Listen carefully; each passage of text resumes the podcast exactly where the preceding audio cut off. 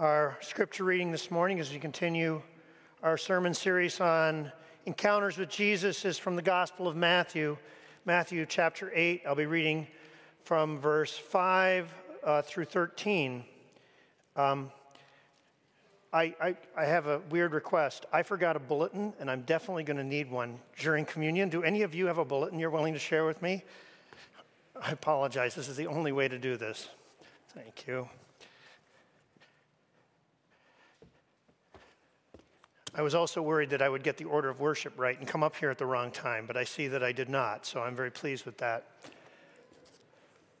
Let me also briefly remind you that, uh, remember last week I made a plea if there are people who feel like maybe they could help out with our audio and video for the live stream, we could still use a few more volunteers. So if your heart was pricked last week but you didn't volunteer, uh, let me ask you to, to consider maybe doing that. We still need some volunteers. But now let's read uh, Matthew 8, starting at verse 5. These are encounters with Jesus, and um, this comes immediately after Jesus' encounter with the leper, right? There's an interesting contrast. We will hear about Jesus' encounter with the centurion today. Immediately before that, he encountered a stinky leper with sores all over his body, and now a centurion. And there's a very interesting contrast. And these are really the first two specific people that we hear about Jesus encountering in the Gospel of Matthew. So let's read about the encounter with the centurion. When Jesus had entered Capernaum, a centurion came to him and asked for help. Lord, he said, my servant lies at home paralyzed, suffering terribly. Jesus said to him, Shall I come and heal him? The centurion replied, Lord, I do not deserve to have you come under my roof. But just say the word, and my servant will be healed. For I myself am a man under authority, with soldiers under me. I tell this one, go, and he goes. And that one, come, and he comes. I say to my servant, do this, and he does it. When Jesus heard this, he was amazed and said to those following him, Truly I tell you, I've not found anyone in Israel with such great faith. I say to you that many will come from the east and the west and take their places at the feast with Abraham, Isaac, and Jacob in the kingdom of heaven. But the subjects of the kingdom will be thrown outside into the darkness, where there'll be weeping and gnashing of teeth. Then Jesus said to the centurion, Go, let it be done just as you believed it would and his servant was healed at that moment. This is the word of the Lord.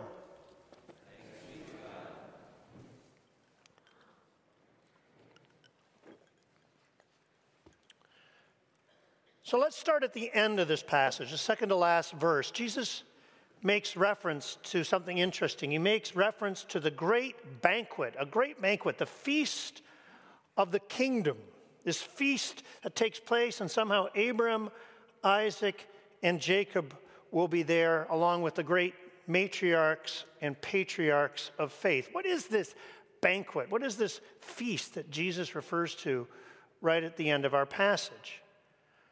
Well, in the popular imagination of the people of those days, they had a picture of a feast that was coming, and it was the great messianic banquet at the end of time. And in the popular imagination of those days, what the people saw coming was when the Messiah finally came, and conquered all of God's enemies and all of Israel's enemies, there would be a great feast. And they would gather with the Messiah in Jerusalem and they would celebrate. And if you read the religious writings of the day, things that priests were writing and scribes were writing, there were lots of people who made reference to this great messianic banquet. And if, if you read what they wrote, you get a very clear picture of how they saw that banquet going and important for our passage, who would be there and who would not. So, according to the scholar Kenneth Bailey, who in the popular imagination would be eligible? Who would be at that great messianic banquet? The wise, the intelligent, and the perfect, the religious leaders, the Levites, and the leaders of the Jewish nation who'd fought alongside the Messiah. Who would not be there? The unworthy, the unclean, and of course, Gentiles. People like this centurion, in the imagination of the people back then, would definitely not be part of this banquet. Why not?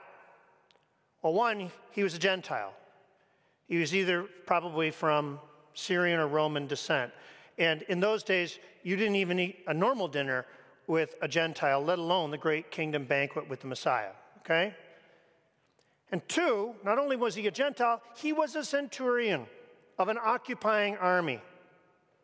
Centurion was a high up, relatively high up in the Roman army, as the name suggests, commander of a hundred soldiers under him. In a town like Capernaum, there probably weren't very many centurions. He might have been the only one.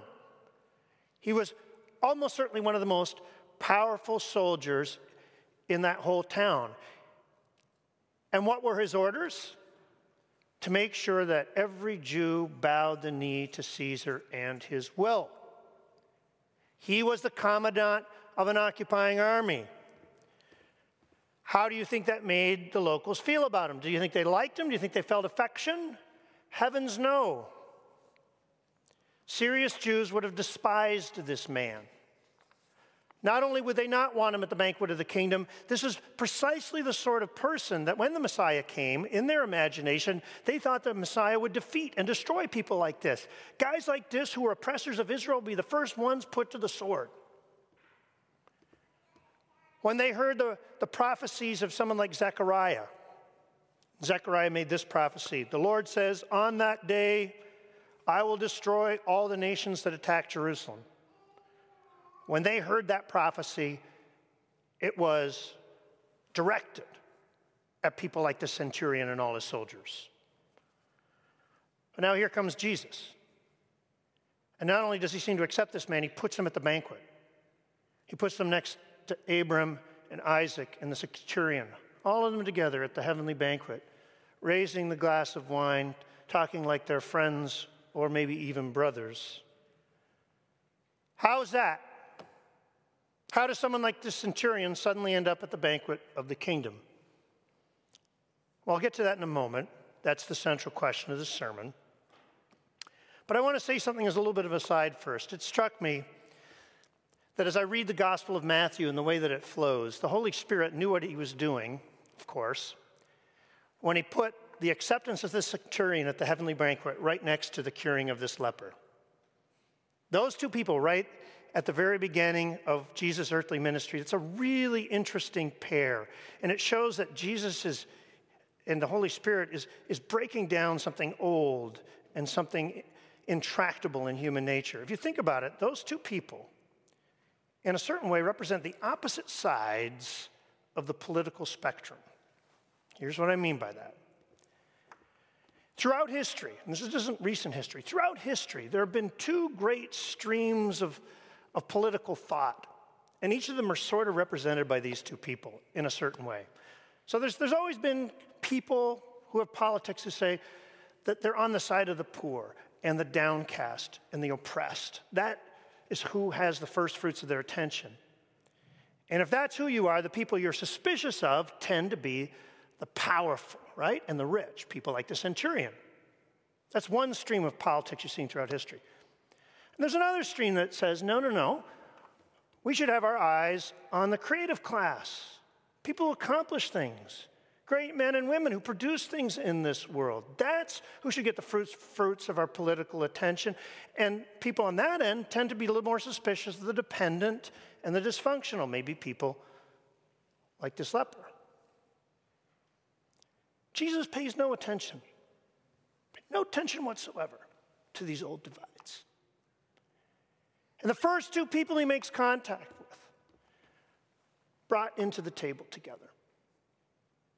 The seating chart at the kingdom banquet that Jesus suggests here is Abram, Isaac, centurion, leper, Jacob. Things don't divide neatly in his kingdom between elite and downtrodden, oppressor and oppressed, proletariat and bourgeoisie.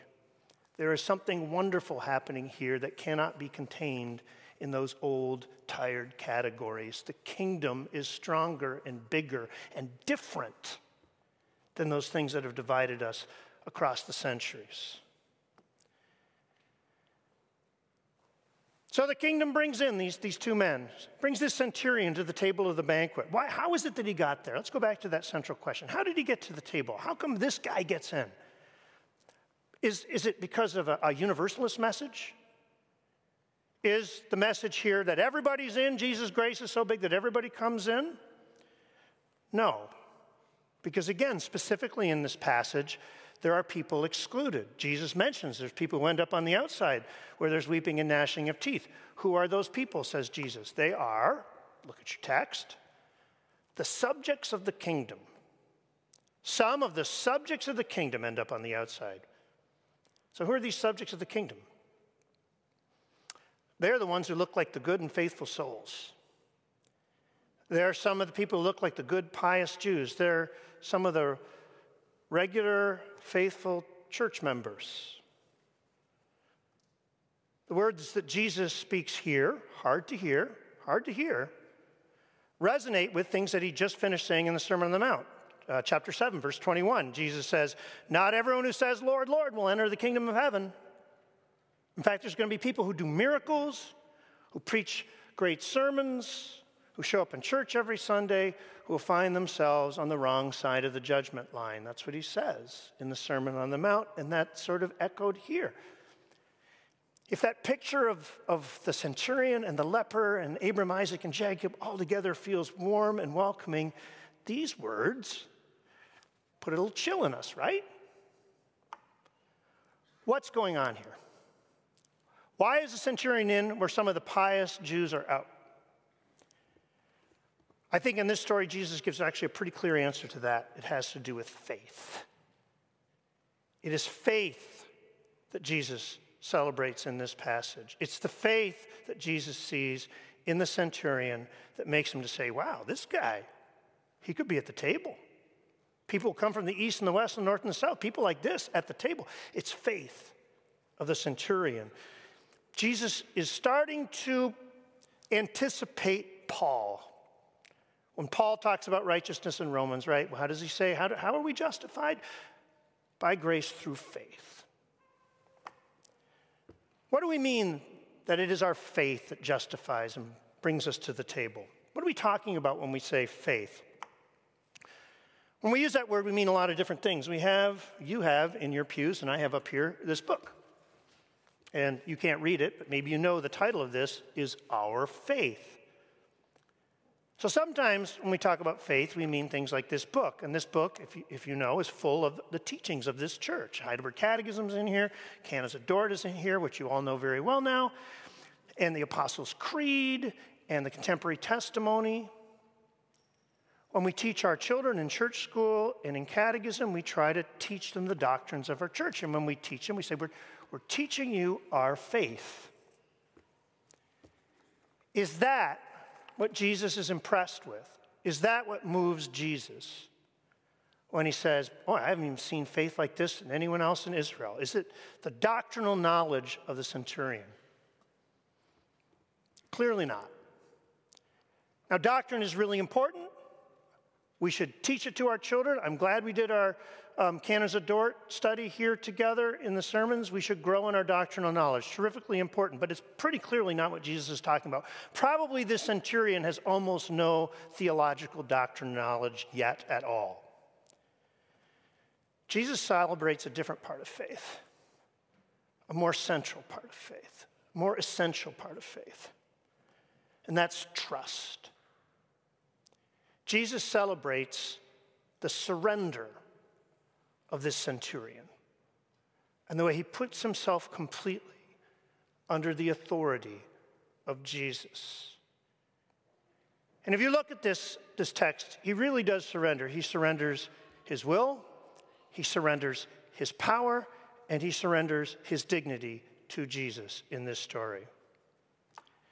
He surrenders his will. Notice when he approaches Jesus, he doesn't ask Jesus to do anything.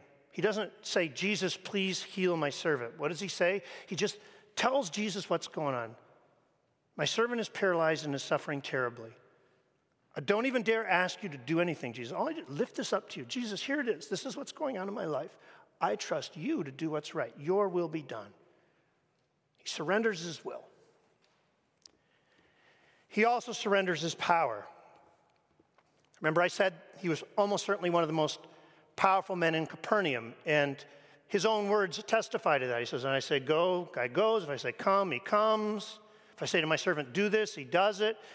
His whole day he spends ordering people around, and people do what he says.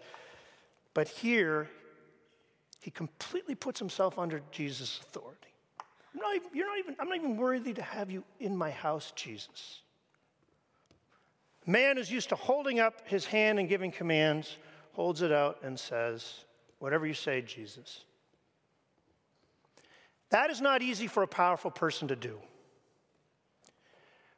If you do committee work, and I know that many of you have been on committees, um, church volunteer committees, if you've ever been on a committee that has a couple people who are used to being in charge, like maybe they run a business, or maybe they're very successful as a manager in some situation, and they get on that committee, how do they behave on that committee? I promise you, they are not passive. Okay? And this is good, right? We need people who are active and do things on committees. I'm not complaining about that. But the point is that when you're used to giving orders and, and living out of, of, of a management situation, you keep on managing. That's how it is. It's hard for smart people to admit they're wrong. It's hard for rich people to let others pick up the check. And it's hard for powerful people to take orders. This man completely submits himself. Remember, he says, I say to someone, go, and he goes. Did you notice the very first word Jesus speaks to him after he submits? Go. And he does it. He surrenders his power, he surrenders his will, he also surrenders his dignity. Were there people watching when he surrenders himself to Jesus? Yes. The text makes it clear. Jesus turns around and talks with them. How many people were there? Text doesn't say, but we know from the context that it was crowds, right? Crowds are following Jesus everywhere. So there were lots of people watching as he completely submits himself to Jesus. What do you think the optics of that were for the centurion? How do you think that looked on him? To put himself under the authority of this poor Jewish rabbi. Do you think the Jewish people of the town snickered to see the man who held them under his authority suddenly become submissive?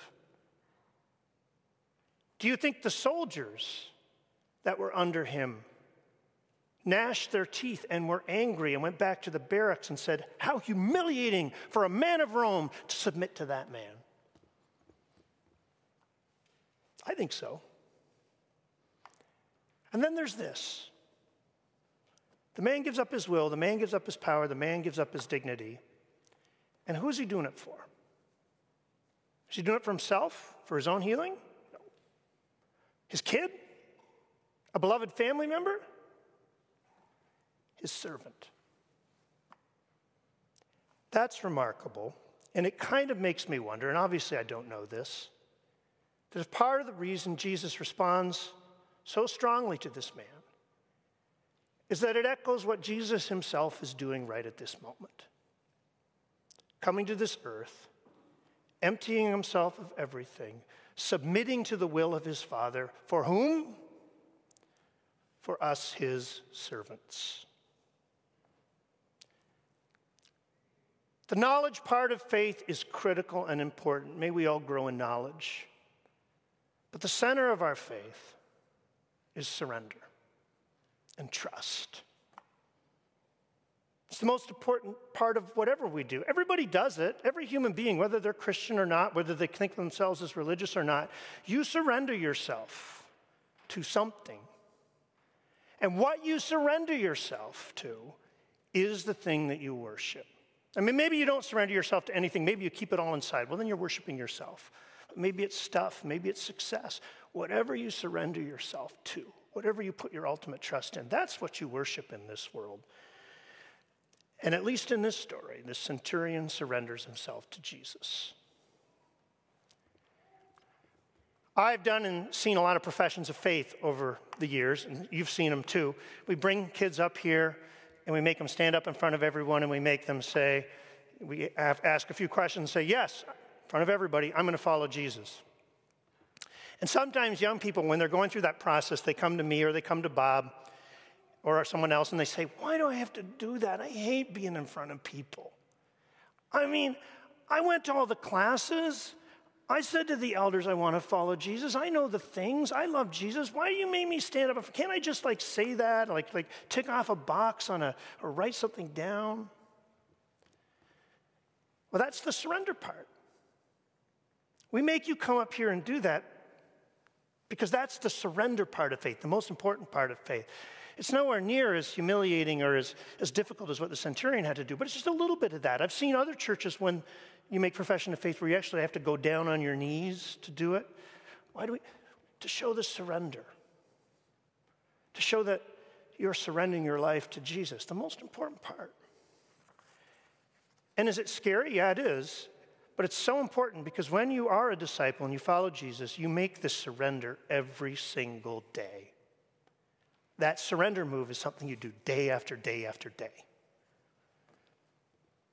Someday you'll be in a storm, a crisis situation in your family, and everyone else is panicking and going for self interest, but you surrender. You stand up, you absorb the anger, and you try to return some love. Or maybe you'll find yourself as a young adult in the big city, just starting your career, you're making new friends at the job, but their culture, their way of living is totally different than yours. A lot of your friends are just totally into hookup culture, right? The sex is casual and it's no big deal. It's no big deal, they say. We're adults here. But you surrender to Jesus. You wait patiently, try to find someone you actually love, and you make sure that your level of sexual commitment matches your personal commitment, like Jesus told you to do. Even though your friends laugh at you and say, What does it matter with you? Are you training for the priesthood, brother? Or maybe you find yourself in a situation where you've received a hurt, a wound. Someone has hurt you badly. And you want to go up and pop them in the nose. And that's what you want to do. Or you just sit there and you think about ways, you have revenge fantasies, think about ways you could get back at them. But you don't do those things. You surrender to Jesus you forgive. You still confront the person, but you do it in love without any need for revenge, without anger. This surrender thing, this is what it feels like to follow Jesus every day, every single day, including this one. Because again, this morning, of course, Jesus is among us, and again, he's calling us to follow him, and today he set a table for you. So come to this table in faith, the deep faith. Lift up your hearts, surrender your spirit, and let Him be Lord of your life. Amen.